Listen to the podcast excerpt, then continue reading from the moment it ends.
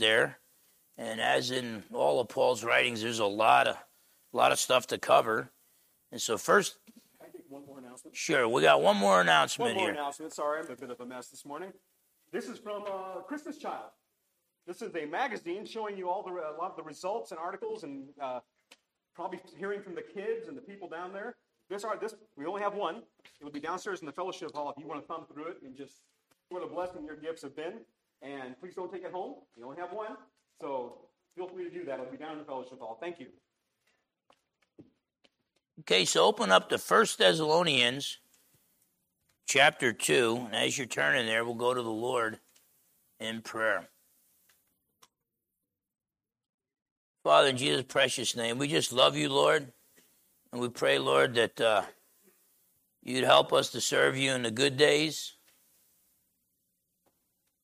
and to serve you in the bad days. We pray, Lord, that you would empower us with your spirit to live for your son and to build his kingdom and not to live for ourselves. We pray that we would build your kingdom and not our own and live to glorify you and not ourselves. And Lord, as, as we study this passage, I pray, Lord, you would cancel the man. Our culture and our world are filled with fake news. The people that came here today, they're part of the remnant. They didn't get up early and get all washed up and drive out here to hear fake news. They came to hear the word of God proclaimed. So I pray, Lord, that you would cancel the man, cancel the fallible man, and anoint me with your spirit to proclaim your infallible, your inerrant truth. I pray, Lord, you'd open hearts and minds, including my own, to receive truth from your word. I pray that we would just not just hear it and just learn it with head knowledge, we would take it to heart, and that your spirit would empower us to apply these truths to our lives so that we could be pleasing to you. So that on that day, when your son, the lover of our souls, the King of kings and the Lord of lords, when he takes his stand upon the earth, he'll embrace us and tell us, Well done, thou good and faithful servant. Till that day, empower us to be your people. We thank you that you are our God, faithful and loving God. In Jesus' name we pray. Amen. Okay, so First Thessalonians chapter 2. And remember, Paul gave a blessing of joy and peace to the Thessalonians. He's kind of kind of uniting Jew and Gentile in that blessing, but it's still Jewish at its core. It's the old priestly blessing. And now we're a kingdom of priests.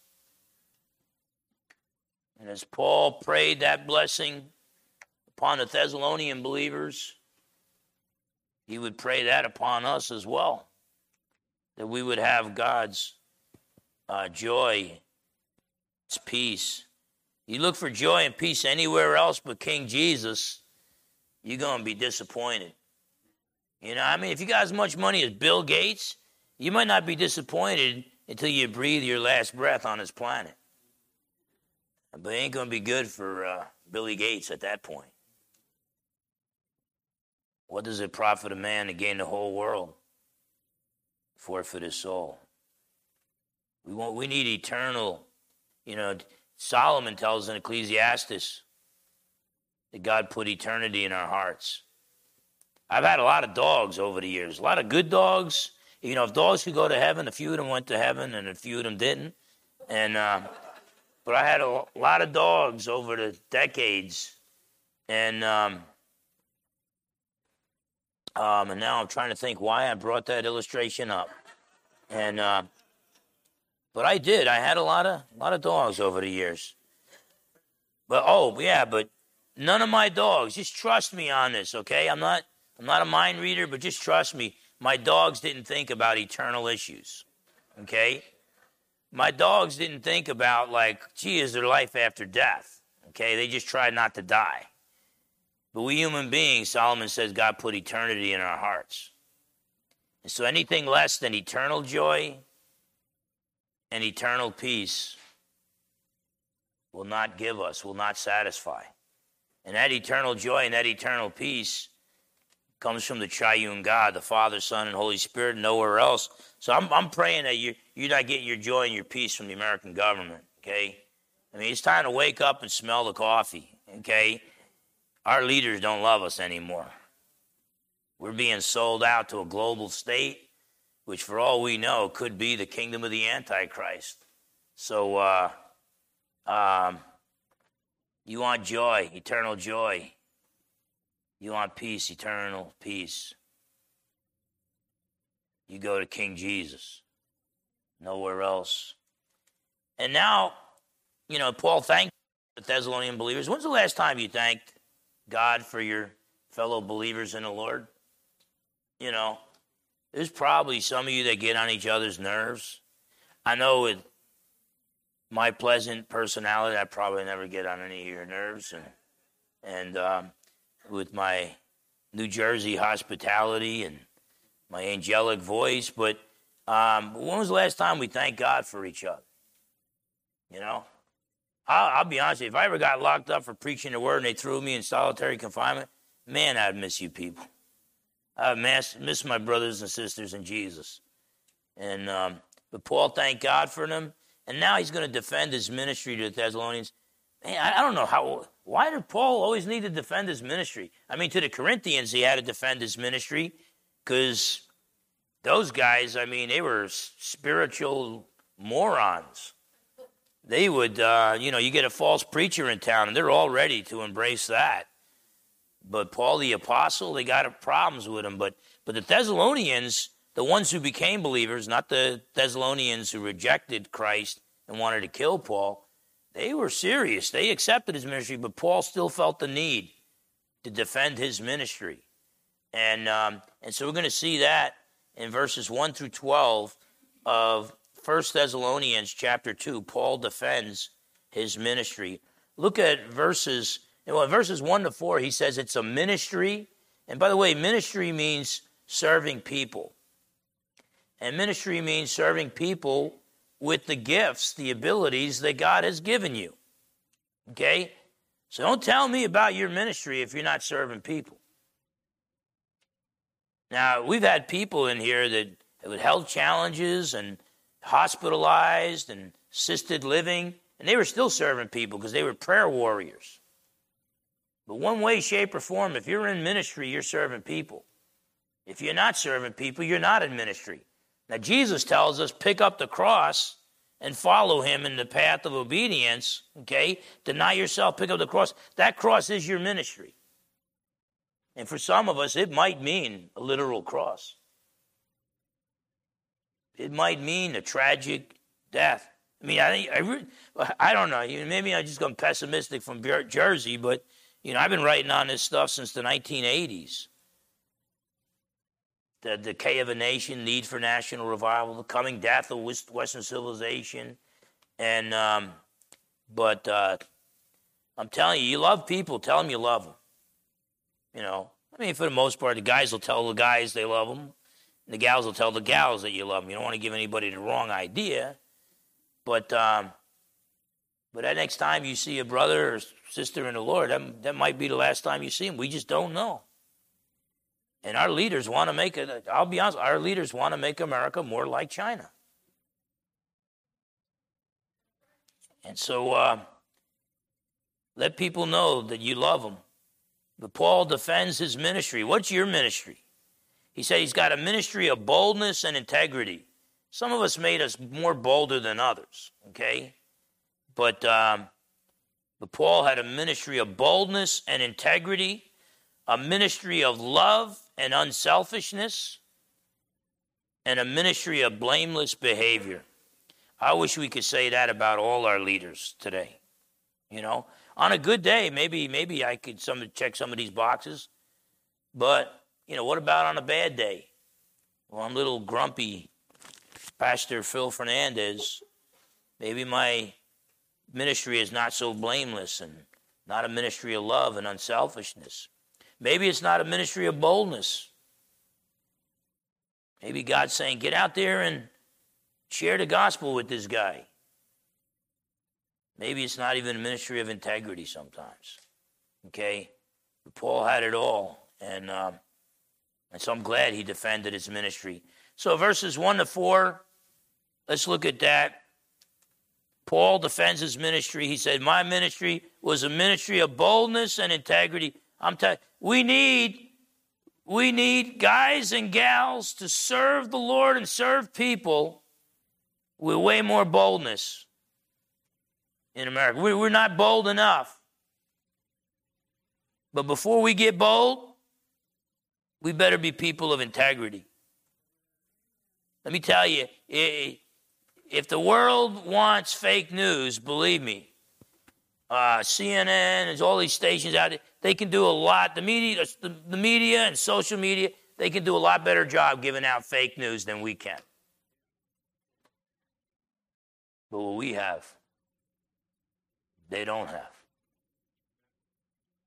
And what we have, we need to share to them. But we got to be people of integrity to proclaim a message of integrity, a message of truth.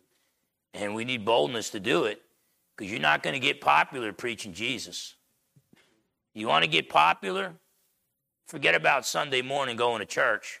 Just hang out at the bars Fridays and Saturday night. You might get popular. Okay? We're not here to get popular. We're not here to please man. I don't know about you. First 21 years of my life, I wanted to be popular. I lived for the applause of man.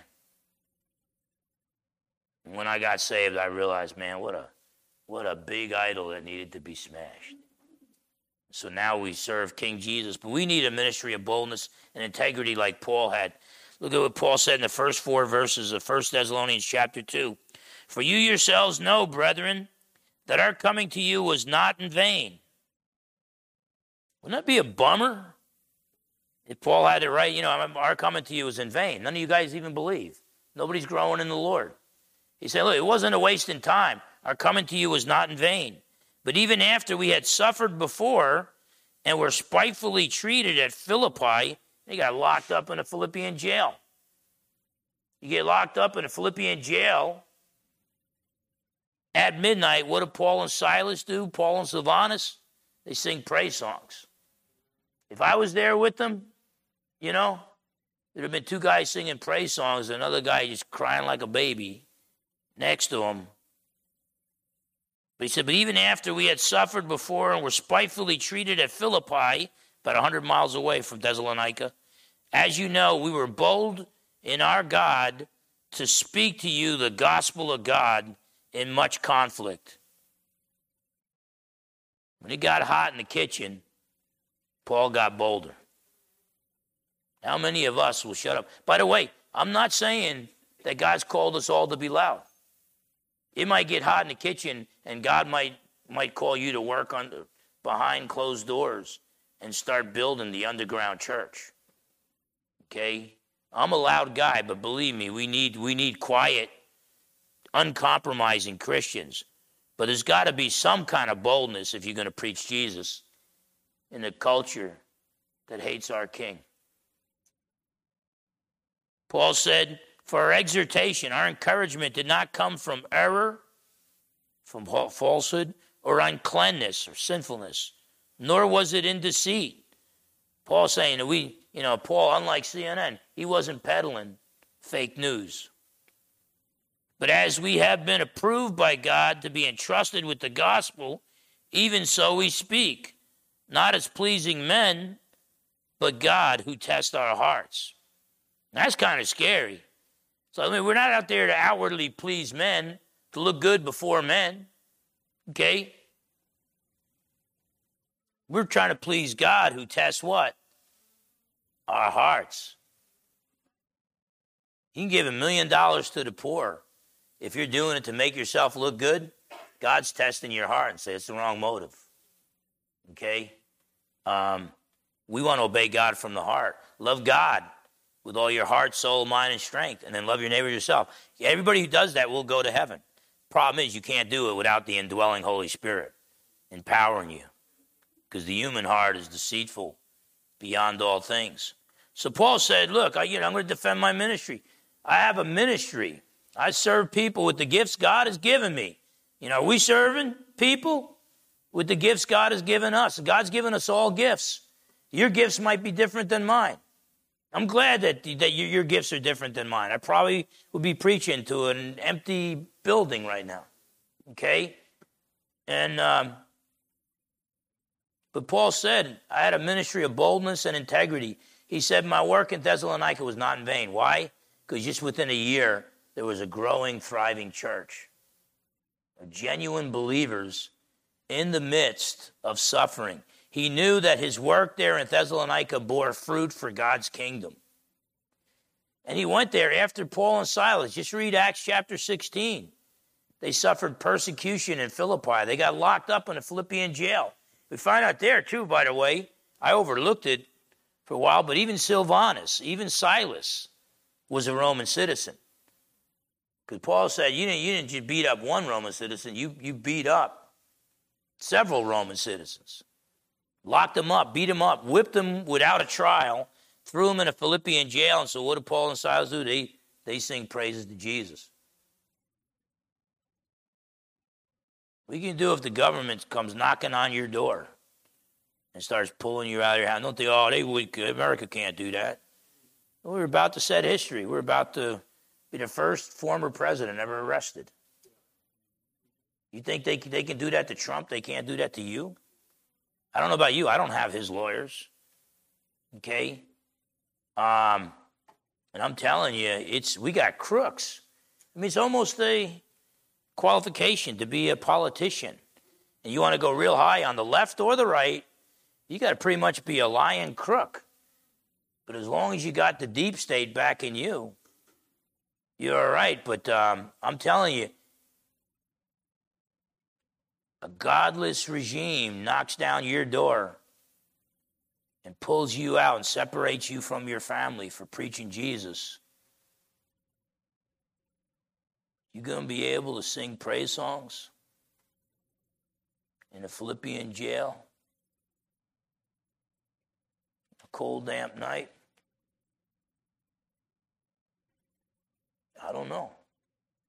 But I, I do know this if I'm not singing praise songs to Jesus on a nice, comfortable, warm night when I go to bed, what makes me think I'm going to sing praises to him when it gets hot in the kitchen? You might be thinking, oh, Pastor Phil, you're a nut. Well, maybe I'm a nut, but sometimes God speaks the truth through nuts, okay? This is not Grandpa's America.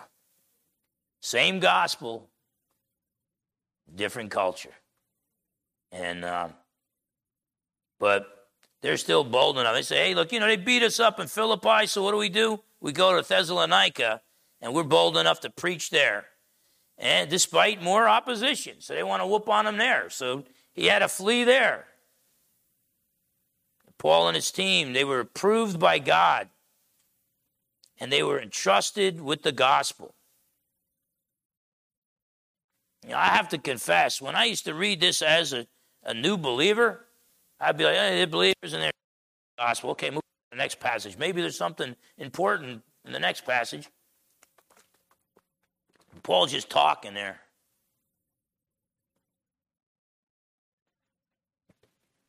Paul and his team, Silas and Timothy, they were approved by God and entrusted with the gospel. Just talk.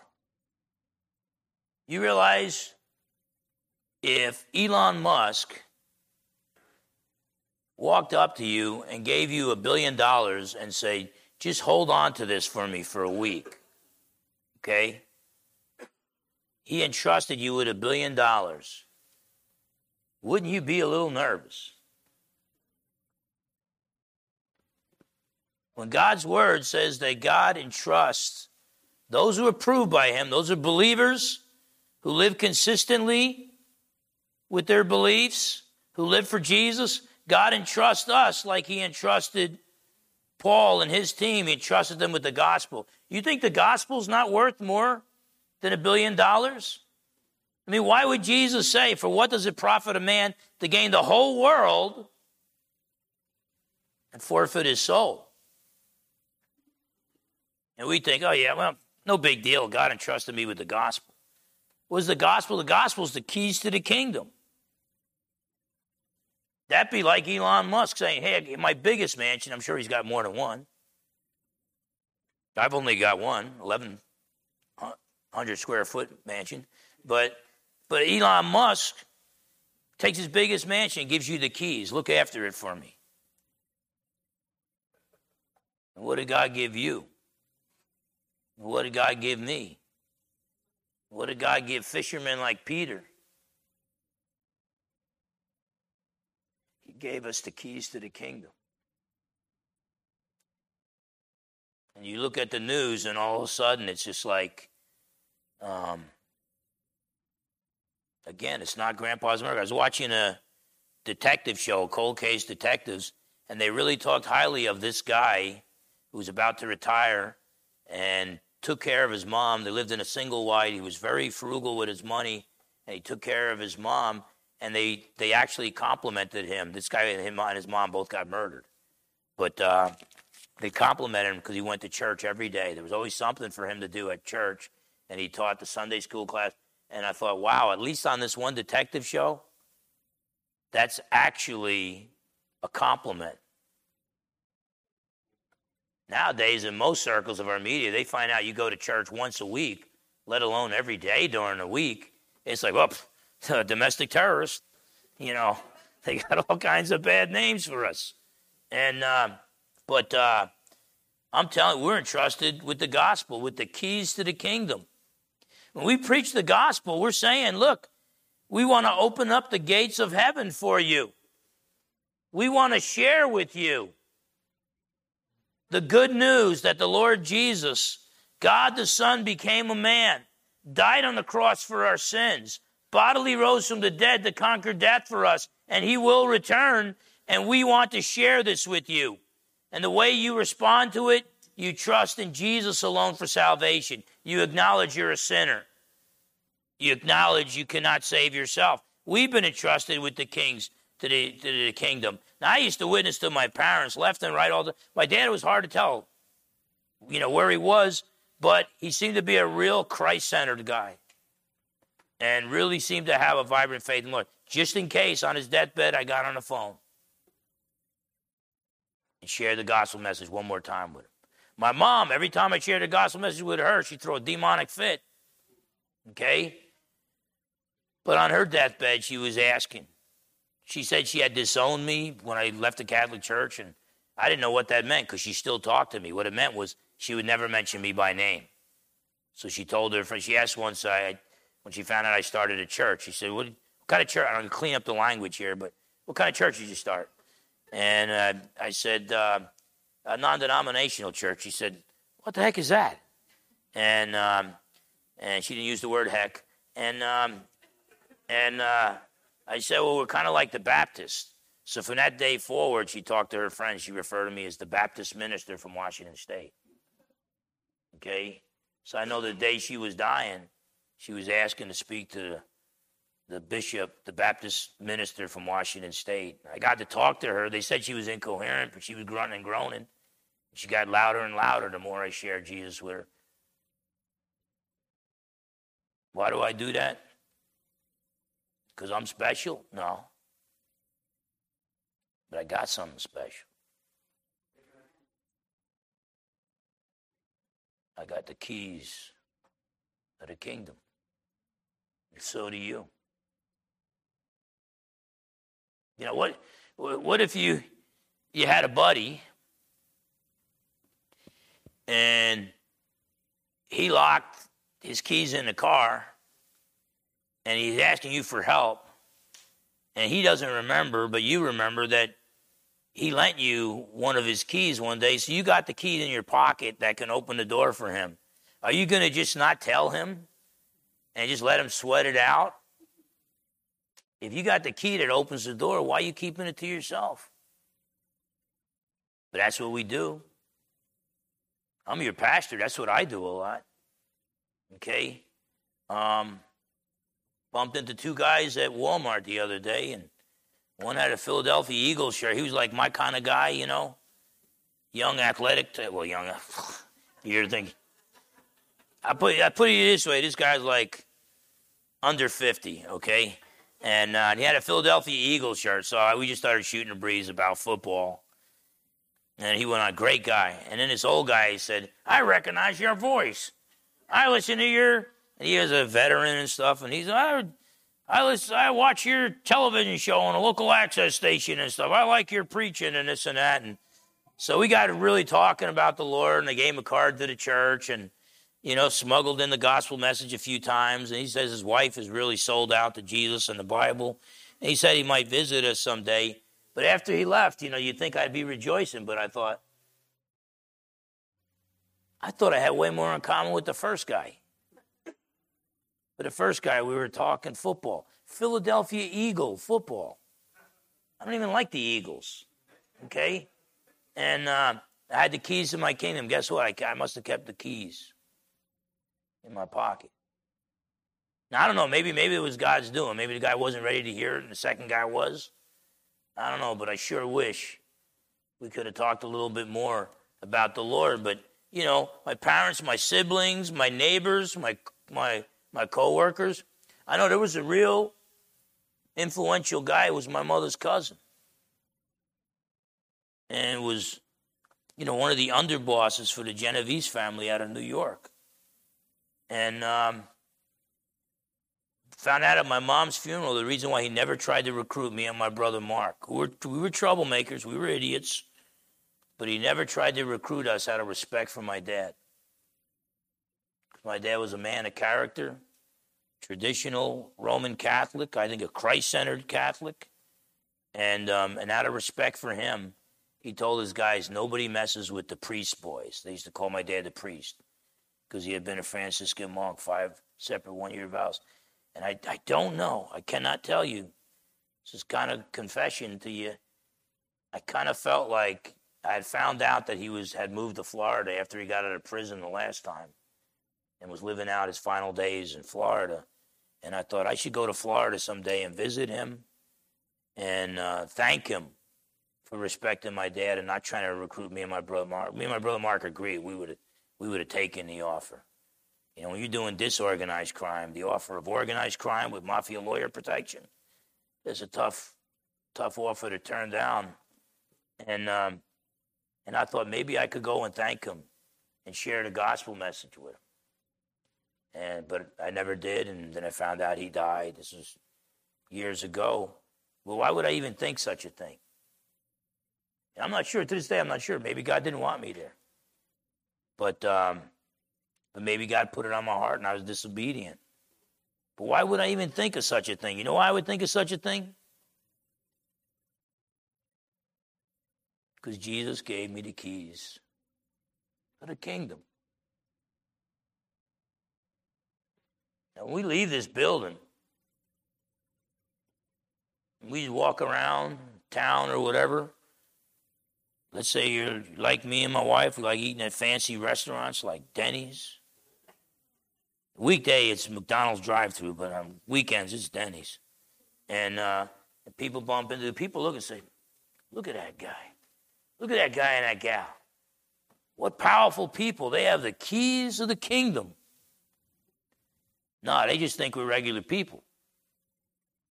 The only way they're going to know that we have the keys to the kingdom, we got to talk Jesus with them. We got to talk Jesus with them most of it, we, most of it, we're all cowards to one degree or another. I can give you illustration after illustration of my cowardice throughout my life, both before and after I got saved.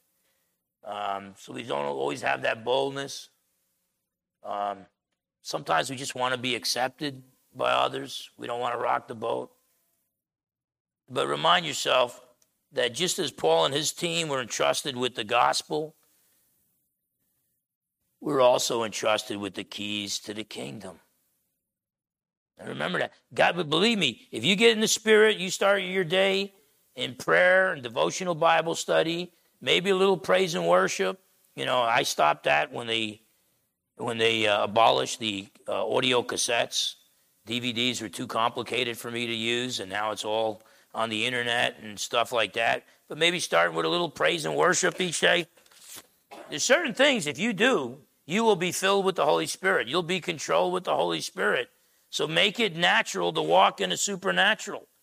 Because there's going to be some people God's going to say, Talk to him about my son. And it, oh, by the way, it doesn't always. Some of the people that you look and say, I will never preach the gospel to him, God put it on my heart. You talk to that guy, even though he's got prison tattoos on his neck. Okay? That was in North Carolina. And, uh, um, and other times you'd be say, this is a really good person. I bet they're open to Jesus. And it might just be a Pharisee. But we've got to be filled with the Spirit so the Holy Spirit will let you know. I say, God bless you to everybody after COVID. I say, God bless you and be safe. And um, meaning be safe from the government. But, uh, uh, but uh, to some people, I think God's telling me you need to talk more. And there's other people, God just telling me, just be nice to them, but shut up. Don't say anything. This guy, you're to just push him further away. And so all I can say is you got to walk in the Spirit. Let the Holy Spirit leave you. But Paul and his team, they were approved by God and trusted with the gospel, the keys of the kingdom. Uh, I mean, if the church doesn't share Jesus with us, we, we, we think the atheists are going to do it? And so Paul and his team preached the gospel not to please men or become popular, but to please God who tests our hearts. So we want to preach Jesus and we want to do it for the right motives. What's the right motive? Because we love God with everything we got and we love our neighbors as ourselves. Look at Galatians chapter 1 verse 10. Paul's letter to the Galatians chapter 1 and verse 10. Paul was refuting a false gospel. And, uh, and he knew he wasn't going to be popular for doing it.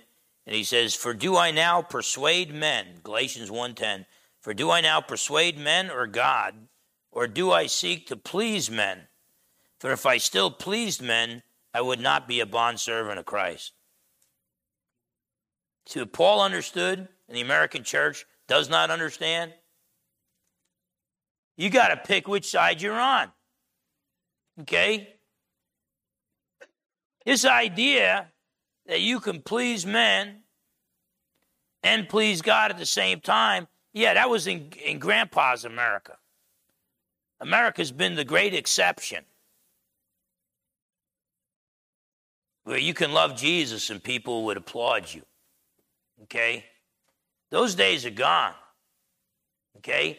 A lot of pastors of big churches are going to have to decide, too, by the way. Because if they're building their own kingdom, it's going to be coming down. And they're going to have to choose do I please men and keep the business running? Or do I please God and our church has to go underground?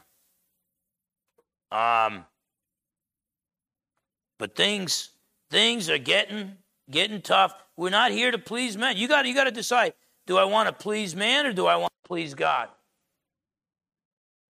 Okay, you got to decide which side you're on. Make a decision now. Okay, don't wait till till they put a gun to your head and say deny Jesus.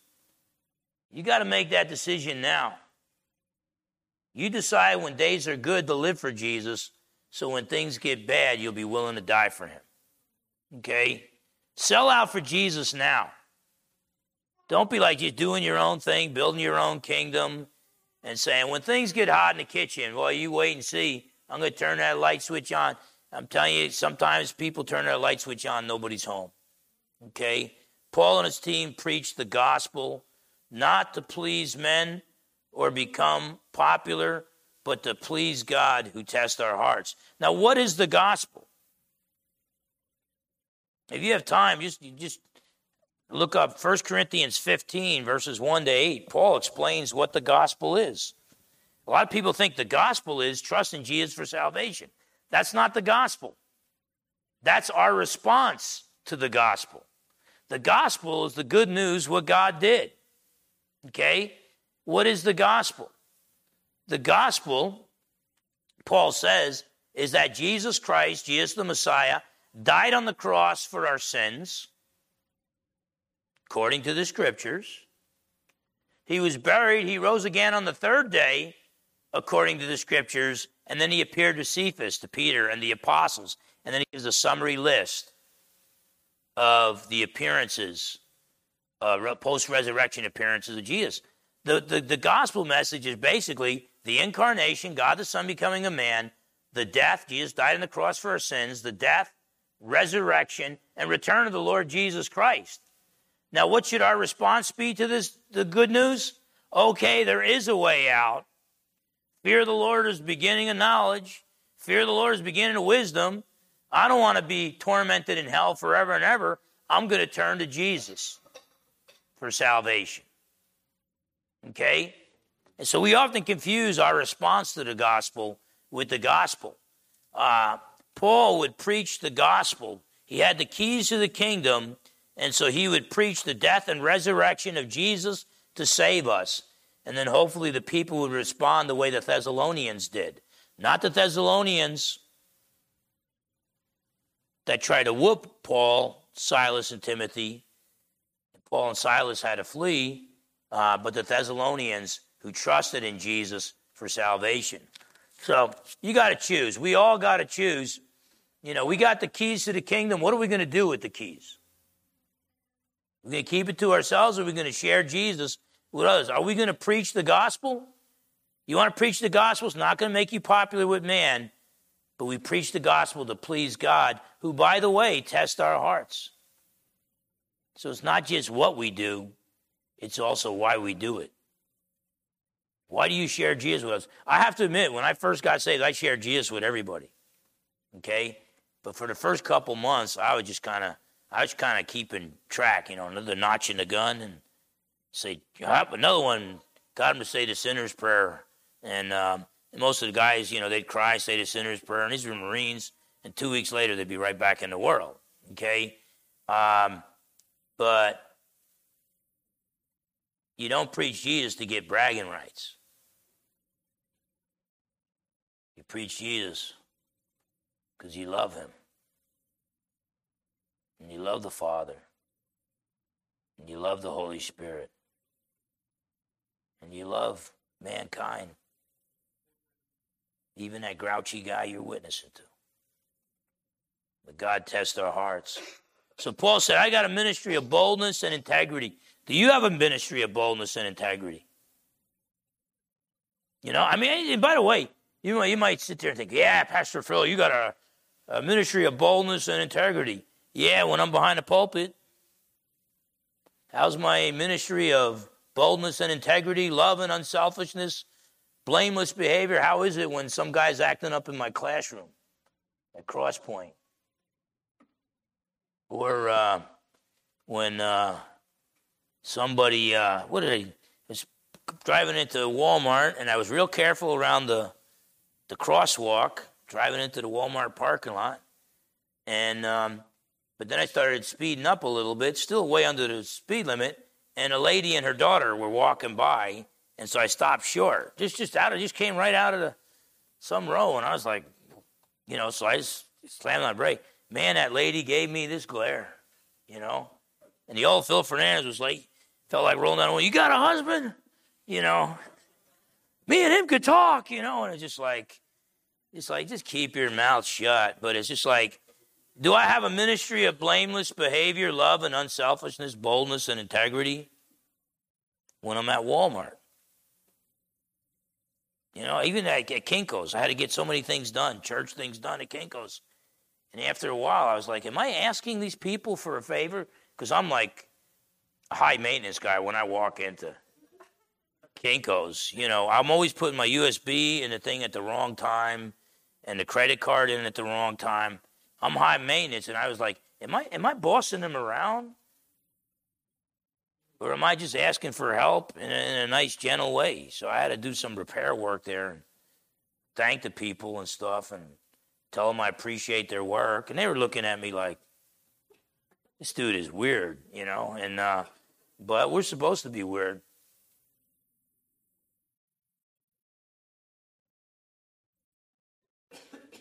You meet Jesus, you're not supposed to be like who you were anymore.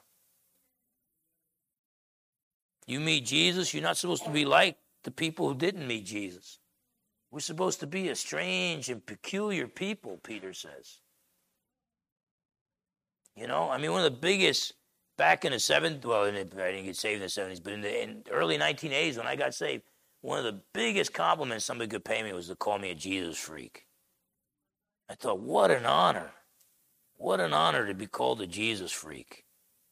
Sad thing is, is I've given so little evidence that I'm fanatical about Jesus, that I'm a Jesus freak. I've given lots of evidence. You know this, Rory.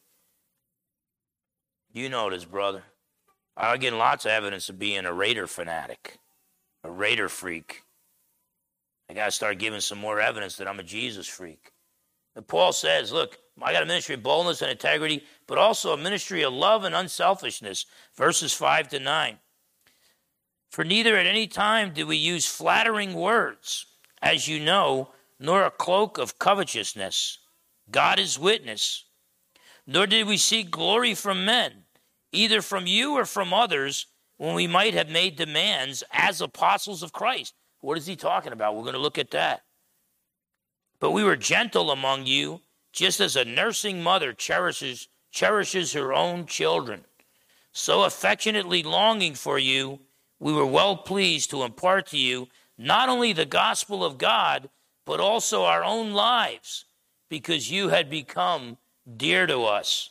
For you remember, brethren, our labor and toil, for laboring night and day that we might not be a burden to any of you, we preach to you the gospel of God. He's saying a lot there. He starts out by saying he didn't use flattering words. Don't when you witness to somebody, don't say, "Look, man, you you really got it together. You're really so squared away." If you would come to Christ, God will give you such a powerful man. Let me tell you, God doesn't need. I don't care. I don't care if it's like these big name superstar athletes. You think God, the God of Israel, the God of Abraham, Isaac, and Jacob, need some big celebrity. God's all sufficient. He doesn't need you. He doesn't need me. He doesn't need, you know, the LeBron Jameses of this world. Okay? So don't think, well, if I flatter this guy, I might be able to lead him to Christ. You don't use flattering words. Most humiliating thing I was ever told was when an ex convict explained the gospel message to me, and I was already at that point, the Holy Spirit was drawing me. I was seeking God's truth, and He explained to me that uh, I needed to trust in Jesus for salvation that I deserved all my life. All I've ever earned is the eternal flames of hell. It was humiliating to hear that. But it was true. We got a culture that needs truth. You want to go out and tell lies? Culture's got plenty of them. We got a culture that needs truth and humiliating truth. It wasn't flattering telling me that I deserved the flames of hell. Then I even told the guy, I said, Look, I got to straighten out a few things in my life.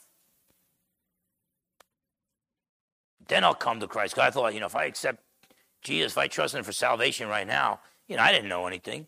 I thought, I'm going to sin tomorrow, so I'm going to lose it. So I need to straighten myself up. He said, No, no, you got to come to God just as you are, and then He'll start the process of cleaning you up. Okay? And, um, but that wasn't flat. I didn't get any flattering words there. Oh, you'd be such an asset to God's kingdom. It's like, look, you know, Saul was such a tall, mighty warrior. God didn't need him. Eliab, David's brother, big and buffed. God didn't need him. God wants to kill a blaspheming Philistine giant. he could take a little teenage shepherd boy, go kill a giant on that day. That's, that's the thing that amazes me. God desires to use me to serve in his kingdom and to build his kingdom. He desires to use all of us to serve in his kingdom and to build in his kingdom. And guess what? He doesn't need any of us. You know, Jesus said, I'm the vine, you're the branches. He abides in me and I in him. He bears much fruit. For apart from me, you can do very little. No. He said, apart from me, you can do nothing. Until, you realize you, you bring nothing to the table, God can't use you in a powerful way. And um, Paul didn't use flattering words. He's not going to persuade people through deception. Okay? And Paul's team did not covet.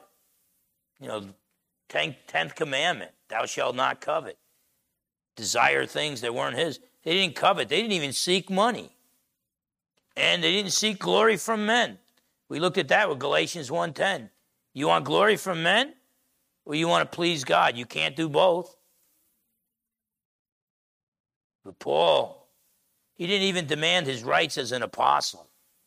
Okay? Look at look at uh, Acts 6, 1 to 4. His rights as an apostle. What does that all mean? Acts chapter 6,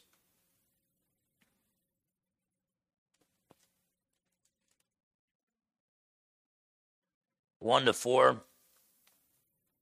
Now, this was the Jewish church. This is the early days. This is even before Paul got saved, okay? Now, in those days, when the number of disciples was multiplying, there arose a complaint against the Hebrews by the Hellenists because their widows were neglected in the daily distribution. What that means is the Jewish speaking Jews who became Christians were doing a better job feeding their Hebrew speaking Jewish Christian widows. They were feeding them more and they were neglecting the Greek speaking Jewish widows who converted to Christianity. Now, is that important? Yes. Elderly ladies who might starve to death because the church is looking the other way. That's very important. I had a brother before the service notice that there's another Christian brother that hadn't been here for a few weeks. We got to do it. We got to reach out to them. Okay? We got to care about one another. So that's important. Verse 2 Then the twelve summoned the multitude of the disciples and said, It is not desirable that we should leave the word of God and serve tables. Well, that's a lesson for the American church. As important as it is to feed the hungry, the most important thing is proclaiming, studying, and proclaiming the Word of God. Okay? Verse 3 Therefore, brethren, seek out from among you seven men of good reputation, full of the Holy Spirit and wisdom, whom we may appoint over the, this business, but we will give ourselves continually to prayer and to the ministry of the Word. Okay? You realize it, probably takes a good six to 10 hours to prepare a good, solid biblical sermon. Okay? And, uh, and hopefully there's a lot of prayer as well that goes into it. But Paul is saying, look, as the right of, I have the rights of the apostle. I have the right to dedicate my life to the word of God and prayer, yet I didn't exercise that right. Okay? Uh, in America today, uh, I think 80% of Baptist ministers are bivocational. And that's just, it's, it's, kind of, that's the way, it was kind of the way it was in Thessalonica. When the gospel was, hadn't been preached there before, now Paul preaches there. It's like, you know what? They're new believers. They don't understand it. I'm not going to demand that they pay uh, my bills. I'm going to tent make on the side. And uh, sometimes Timothy and Silas would show up in town and they do the tent making, and then it would free Paul to just preach full time. But Paul said, Look, I, I didn't demand my rights as an apostle. they're really spelled out. It's a prolonged passage. 1 Corinthians 9, 1 to 18. And, and the, the reason why Paul didn't exercise his rights as an apostle with the Corinthians, just because you have a right or freedom in Christ or a right to do something doesn't mean you should do it. Okay? The gospel has to come first. I've got relatives that make good money, and if I probably asked them for donations, they'd probably send some money our church's way. But they're not where they need to be with the Lord, and I don't want that to get in the way. Their salvation is way more important to me than getting a, an extra donation for our ministry here. Okay? And that's the way it was with the Corinthians. They were so um, selfish and immature. And then they ended up turning around and acting like, well, Paul's not that important. We didn't even pay him. You know? And, um, but Paul did not demand his rights as an apostle. And so look at 1 Corinthians 9, 1 to 18. Now, with the Corinthians, it was because they were babes in Christ, but they shouldn't have been. Paul preached there for two years. With the Thessalonians, they were just babes in Christ. They were just brand new. Okay? It wasn't really their fault yet. With the Corinthians, it was their fault. 1 Corinthians 9, starting at verse 1 Am I not an apostle? Am I not free? Have I not seen Jesus Christ our Lord? You know, the Lord appeared to him, risen from the dead. Uh, are you not my work in the Lord? If I am not an apostle to others, yet doubtless I am to you. He was the apostle to the Gentiles. For you are the seal of my apostleship in the Lord. See, Paul, when he was going to, his bragging rights weren't his, his degrees on the wall, they're the people whose lives he impacted through the gospel of Jesus Christ. He said, My defense to those who examine me is this Do we have no right to eat and drink? Do we have no right to take along a believing wife, as do also the other apostles, the brothers of the Lord, and Cephas? So Peter and even Jesus' half brothers and the other apostles, they all had the right that whenever they went around preaching, they had the right to bring uh, a believing wife with them at the expense of the churches they were ministering to. In verse 6, Paul said, Or is it only Barnabas and I who have no right to refrain from working? See, the thing, one of the big differences between Paul and Barnabas and their ministry to the Gentiles and Peter and the brothers of the Lord and the original apostles, they were ministering to the Jews. And the Jews already had um, thousands of years of respect for their spiritual leaders. Okay? Whereas with the Gentile pagans, you're starting with a pretty rough crowd. Okay? And um, and Paul said, Look, I we got the right to bring along a believing wife with us. Uh, verse 7 Whoever goes to war at his own expense. Who plants a vineyard and does not eat of its fruit? Who tends a flock and does not drink of the milk of the flock? Do I say these things as a mere man? Or does not the law say the same also? For it is written in the law of Moses, You shall not muzzle an ox while it treads out the grain. Is it oxen God is concerned about? So, in other words, he's saying, Look, if I called somebody to preach the word, why in the world would I want to muzzle the ox? Okay? Let me tell you, if I'm going to proclaim God's truth to you, I better have spent some good time on, on top of Mount Sinai. I better be a man of prayer and studying God's word so that when I come down with Mount Sinai, you don't get the words and the teachings of Phil Fernandes, you get the word and the teachings of God. That's not what we want nowadays. We want full time counselors, full time administrators, full time CEOs. Paul in Titus 1 9 says that the local church pastor needs to be able to not only exhort or encourage in sound doctrine, but refute those who contradict. Okay? Um, we get, and when you live in a culture that doesn't cherish the Word of God, you're, you're going to find the high percentage of your ministers are going to be bivocational.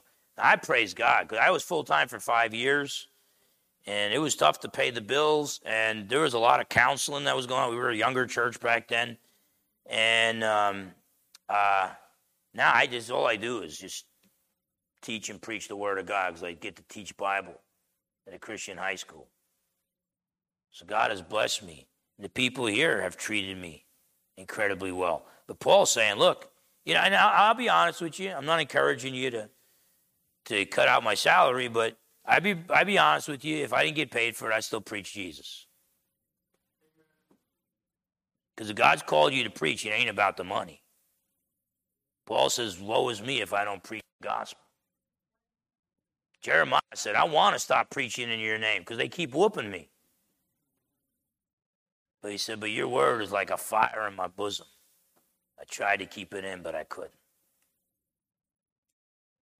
God called you to preach. You're going to preach, even if you can't quit your day job. But Paul, Paul was an apostle. I mean, he's not just an elder, a pastor in a church. This is an apostle. And uh, and so, verse 10 or does he say it altogether for our sakes? For our sakes, no doubt, this is written that he who plows should plow in hope, and he who threshes in hope should be partaker of his hope. If we have sown spiritual things for you, he also mentioned this in Galatians 6 6. If we have sown spiritual things for you, is it a great thing if we reap your material things? So, you know, I mean, if you're going to get a surgeon to perform surgery on your heart, are you going to tell them, say, hey, you know, I don't like how much it costs, even with my health insurance? Could you do it for nothing? No, you can say, hey, this guy's saving my physical life. But then we expect people to perform surgery on our spiritual hearts, and we don't think it's worth anything in this culture. Paul says this if others are partakers of this right over you, are we not even more? So he's, he's saying, you know, Peter came by, Apollos came by, maybe they accepted money when they preached in Corinth. That's fine. I chose not to exercise that right. So Paul says, nevertheless, we have not used this right. See, they had the right, but they chose not to use it, but endure all things lest we hinder the gospel of Christ. See, he knew if he accepted money from the Corinthians, they would have said he's just in it for the money. So he says, I don't want to be a hindrance to Christ.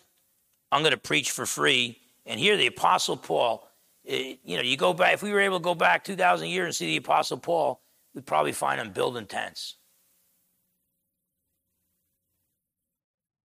Timothy and Silas show up, and all of a sudden Paul's working part time.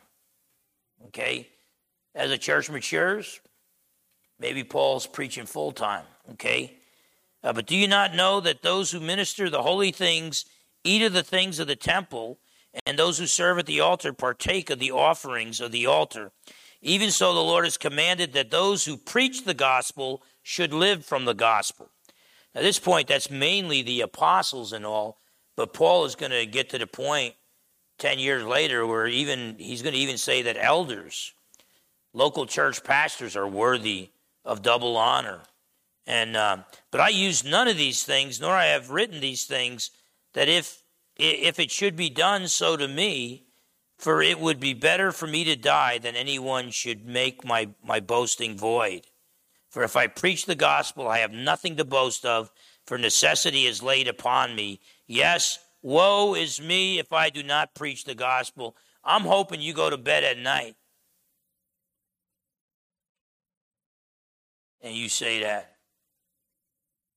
Woe is me if I don't preach the gospel. Maybe you don't preach the gospel in a loud way like a preacher does. Some of you preach the gospel in a quiet, soft way. Well, my dad was a quiet man. Some people preach the gospel in a quiet, soft way. But I hope you go to bed tonight and every night and you wake up in the morning and you say, Woe is me if I do not preach the gospel. I hope and pray that for you to not preach Jesus would be like a fish out of water. Because He's the reason why we breathe. He's the reason why we live. He's the reason why we have hope. Woe is me if I do not preach the gospel. For I do if I do this willingly, I have a reward, but if against my will, I have been entrusted with a stewardship. It's hard to preach Jesus when people are bouncing rocks off your head. So, what makes we Americans think, I'll preach Jesus when people throw rocks at us, when right now you could preach Jesus without the rocks? Okay? We got to get in the habit of preaching Jesus now. What is my reward then? Then, when I preach the gospel, I may present the gospel of Christ without charge, that I may not abuse my authority in the gospel. And so, Paul was saying that to the Thessalonians he said, Look, I, I loved you so much and was so unselfish that even though I have the rights of an apostle, I did not demand those rights. And I preached the ministry of love and unselfishness. Now, we're going to pick it up there next week. But what about you?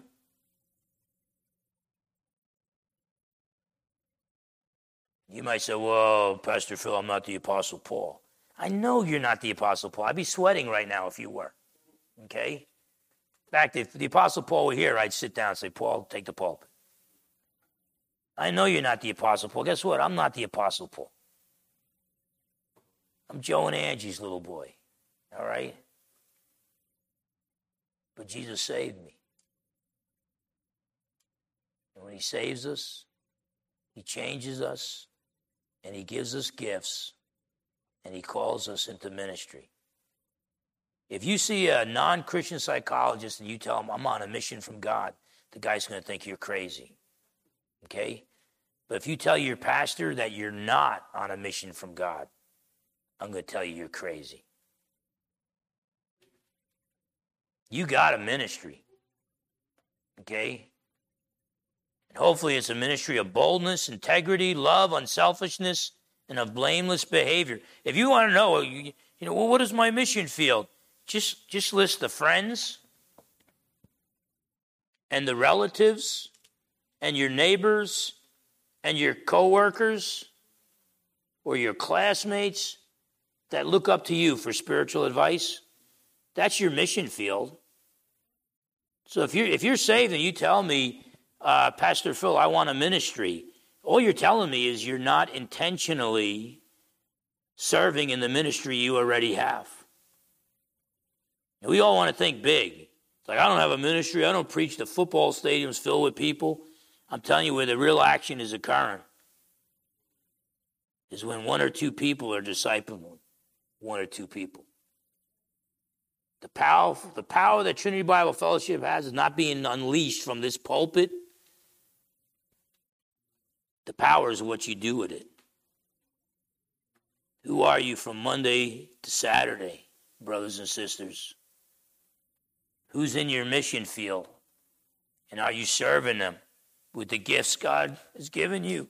Do you have a ministry of boldness, integrity, love, unselfishness, and blameless behavior?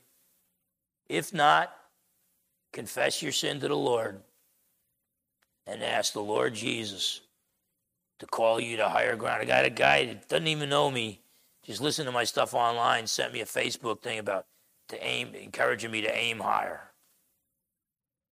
Aim higher. I don't know what that means other than I'm just going to ask Jesus, Jesus, take me to higher ground. And by the way, usually he's got to whoop you before you get to higher ground. If you want more opportunity to serve Jesus, he's, he's just like, well, okay, well, then I got to make you the kind of guy or the kind of gal you need to be. I got to make some changes in your life. I'm going to ruffle some of your feathers. But we got to aim higher. And we got to have that ministry of love and unselfishness. There's people dependent on you right now. And you might be letting them down. I might be letting them down. But I don't care what this world says. Woe is me if I don't preach the gospel.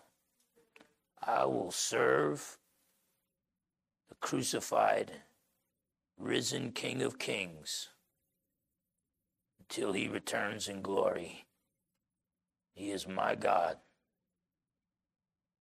and He is good. Let's, let's close with a word of prayer. Father, in Jesus' precious name, I thank you, Lord, that you used Paul and guided him to record your word without error, but you also used him to set an example for us that we're all ministers. We've all been given the gospel, the keys to the kingdom. And so I pray, Lord, that we would be bold in our ministry. That we be people of integrity, people of truth in our ministry, that we would be loving and unselfish, and that we, we would be blameless in our ministry. Show us, Lord, the gifts that we have. Give us the desire to serve you and to serve others with the gifts that you have given us, not for our glory and not to please man, but for your glory and to please you. Help us, Lord to use the gifts you've given us to build your kingdom, not our own kingdom, but to build the kingdom of God. May we be faithful. You've always been faithful to us, Lord. Even before we knew you, you were faithful to us. Even when we didn't sense your presence, you've been faithful to us. Help us to be faithful to you. Empower us to be faithful to you until that day when your son the Lamb who was slain, the Lion of the tribe of Judah, the King of kings and the Lord of lords, until that day when he returns and takes his stand upon the earth to make things right.